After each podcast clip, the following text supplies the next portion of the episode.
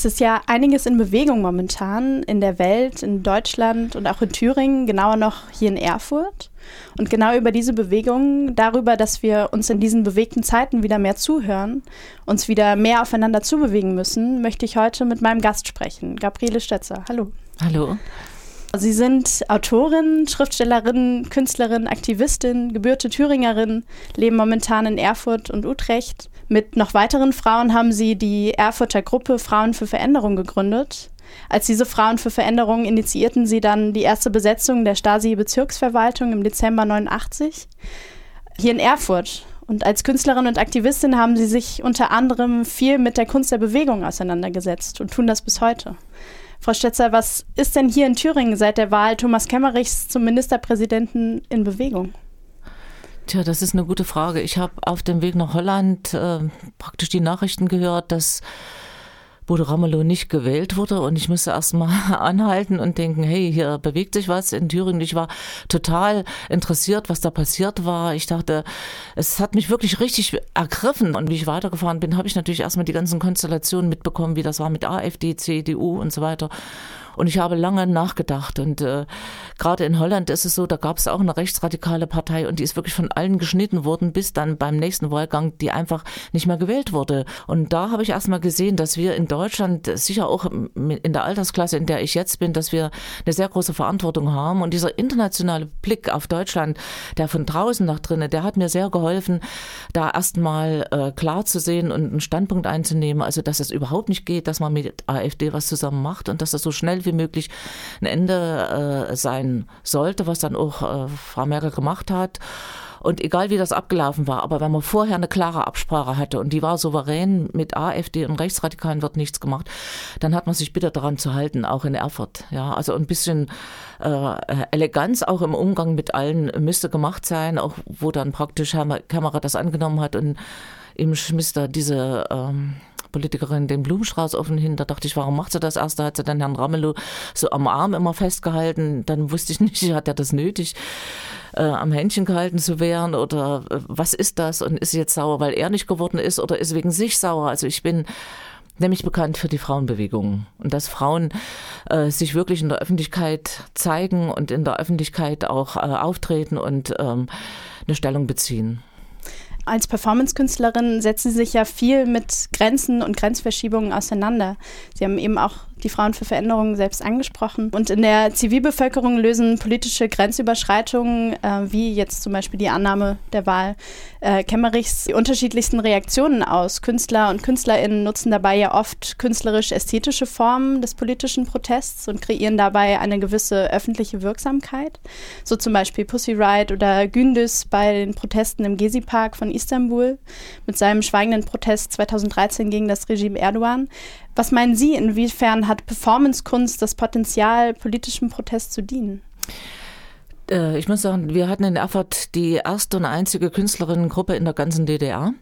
Und äh, wir haben also auch praktisch unter der Diktatur Kunst gemacht und uns öffentlich dargestellt und äh, auch bewusst verhalten zu den Umständen.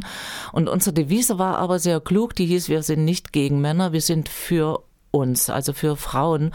Und das war insoweit wichtig, dass wir uns als individuelle Persönlichkeiten entwickelt haben, was in der DDR nicht möglich war. Da war immer das so ein Wir und man musste sich immer irgendeinem politischen Devise unterstellen, die nie erreichbar waren. Also diese Aussichtslosigkeit, mal zu sich selber zu kommen und endlich mal bei sich selber zu landen, die war in der DDR so groß, dass wir gesagt haben, okay, wir kappen damit und äh, wir hätten zum Beispiel nie wie Pussy Riot gegen Honecker oder in der Kirche irgendwie ein Performance gemacht, ja. Also es ist auch in, der, in Deutschland auch ein bisschen anders. Also wir haben immer versucht, uns als Individuen, als individuelle Frauen, als Charaktere und auch als ganz mutige und äh, äh, verrückte Frauen auch darzustellen. Also die Gruppe als das zu ähm, benutzen, was uns, äh, indem wir uns mehr getraut haben, ne, als, als wenn wir alleine waren. Die Gruppe, die uns geschützt hat und in der wir uns doch individuell entwickelt haben, ja.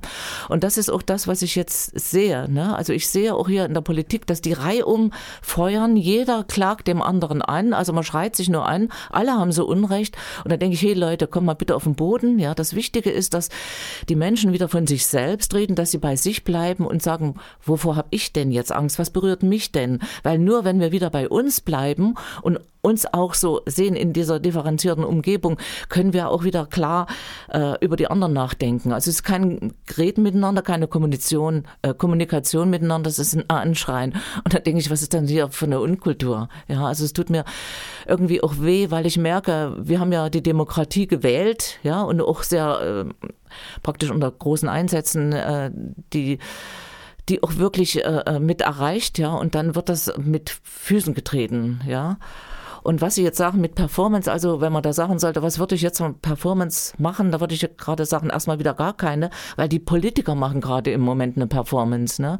Also die AfD hat uns gezeigt, wie man Putsch macht, ja, und die ähm, anderen machen irgendwelche Handlungen, wo ich denke, okay, äh, das, das ist jetzt erst so spontan und unüberlegt, wie wir eigentlich auch nie waren. Ja, also wir haben wirklich immer versucht, in unserer Gruppe und unsere innere Wahrhaftigkeit, also unsere, unsere Kraft auch an Überwindung von Negativität, ja, also unseren Drang, etwas politisch Kreatives auszudrücken, das in Lachen war, in Tanzen war, in, in eigentlich den die, Achtung füreinander und für die anderen Entwicklung darin bestand und daraus entwickelt sich dann auch ganz tolle Bilder, ja.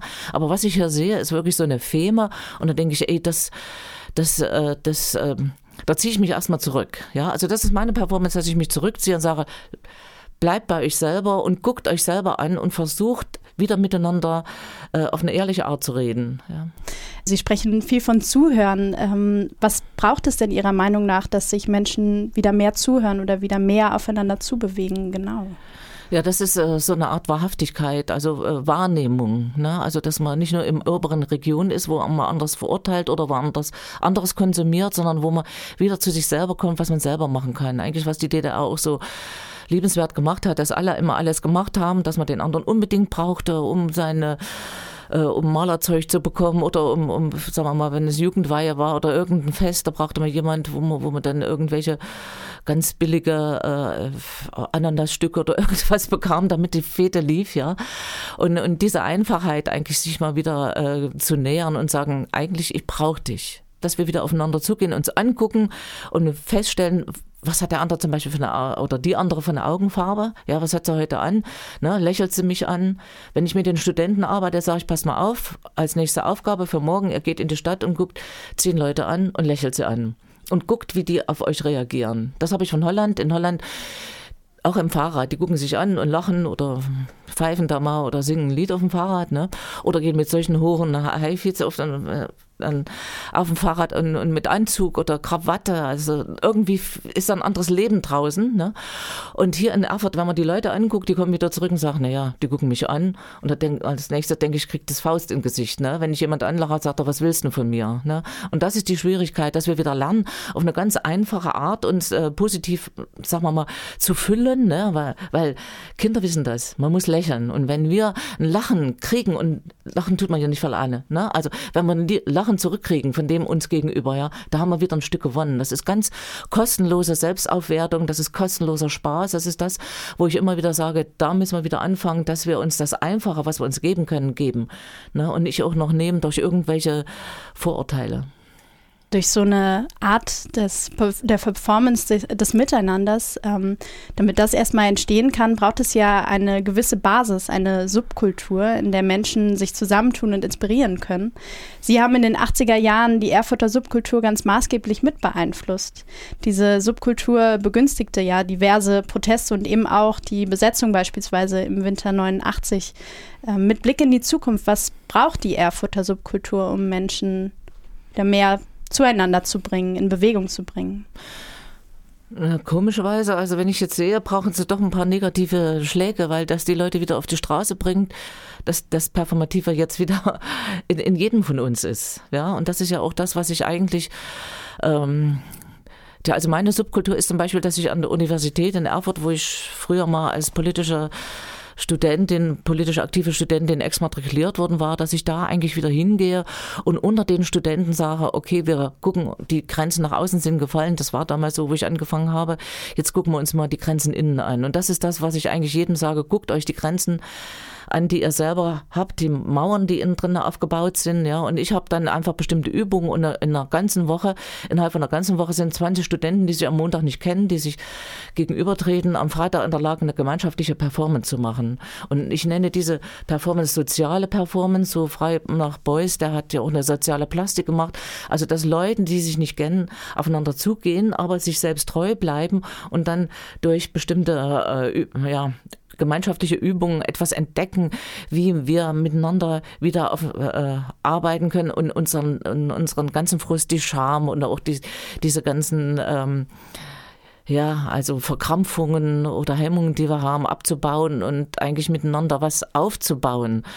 Und ich kann ja alle nur sagen, kommt äh, am Freitag 13 Uhr im Gymnastikraum an der Uni und da seht ihr, was die am 21. Februar, was äh, wir da zusammengebracht haben, weil ich finde es total wichtig, dass wir jetzt ähm, Strukturen entwickeln, äh, in denen äh, wir miteinander reden können und uns selber auch öffnen können. Ne? Also schon, wenn man den anderen beschimpft, beschimpft indirekt äh, bleibt das Schimpfen in uns selber stecken.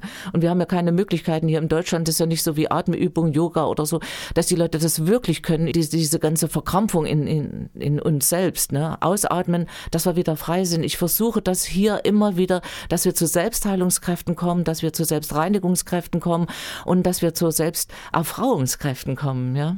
Aber ich will einfach nur sagen, seid intelligent, seid offen, seid kreativ, ja, und fangt bei euch selber an und denkt, dass der Mensch uns gegenüber auch einen Grund hat, so zu sein und äh, dass wir uns dann miteinander äh, äh auch aussprechen können, was unsere Zukunftsvision ist. Gabriele Stetzer, vielen Dank für das sehr interessante Gespräch.